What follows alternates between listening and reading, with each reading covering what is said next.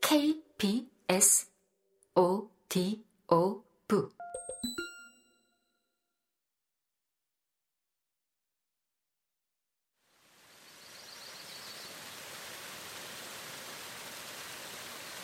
바위는 길에 부딪힌 후 폭포 속으로 곤두박질 쳤어. 순간 나는 그게 우연한 사고인 줄 알았는데 위를 쳐다보았더니 어두워가는 하늘을 배경으로 한 남자의 머리가 보이는 거야. 이어서 내가 누워있던 바위 턱에 또 다른 바위가 떨어졌어.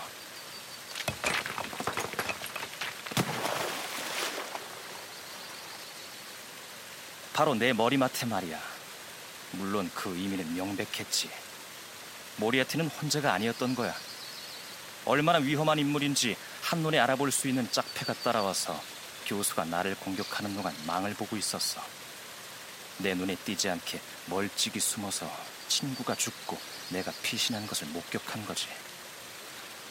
그런 때를 기다리고 있다가 길을 돌아 벼랑 꼭대기로 올라가서 동지가 못한 일을 하려고 했어. 그런 건 잠깐만 생각해보면 알 수 있는 일이었어, 왓슨.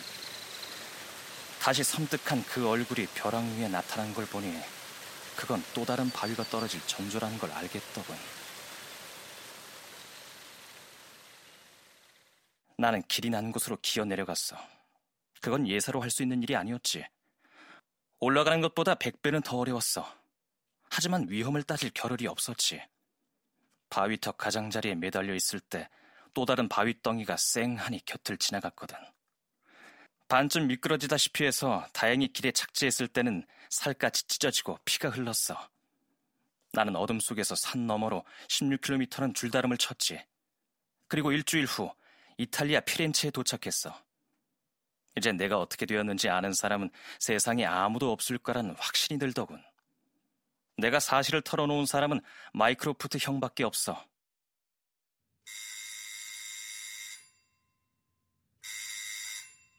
왓슨, 자네한테는 이만저만 미안한 게 아니지만 반드시 내가 죽은 걸로 여겨져야 할 필요가 있었어.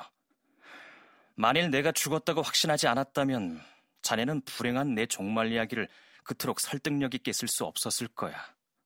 지난 3년 동안 소식을 전하려고 여러 차례 펜을 들었지만 나를 끔찍이도 생각하는 자네가 혹시라도 내 비밀을 누설하고 싶은 유혹을 받을까봐 염려가 됐어.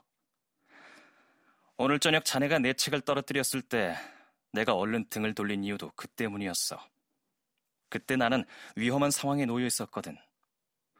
자네가 놀라거나 감정이 격해진 모습을 보였다가는 사람들이 내가 누군가 하고 쳐다볼 테고 자칫 돌이킬 수 없는 통탄할 결과를 초래했을지도 몰라.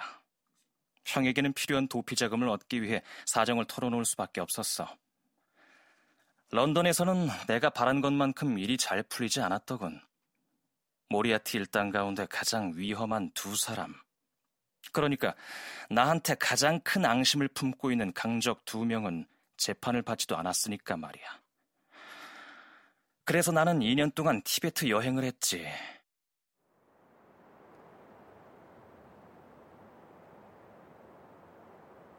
라싸에 들러 구경을 하고 우두머리 라마와 함께 며칠을 보냈어. 시게르손이라는 노르웨이인의 눈부신 탐험 기사를 읽어봤는지 모르겠는데 읽어봤어도 그게 바로 내 근왕인 줄은 꿈에도 몰랐을 거야.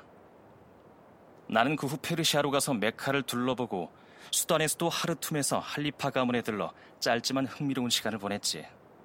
그 결과는 외무부에 알려주었어. 프랑스로 돌아온 나는 콜타르 유도체를 연구하며 몇 달을 보냈지. 프랑스 남부의 몽펠리에에서 말이야. 이 일을 만족스럽게 마치고 나서 유일한 적이 이때 런던에 남아있다는 것을 알고 그렇지 않아도 쫓아가려던 참에 파크레인 미스터리라고 불리는 이번 사건 얘기를 듣고 귀가 솔깃해서 더욱 길을 서둘렀지.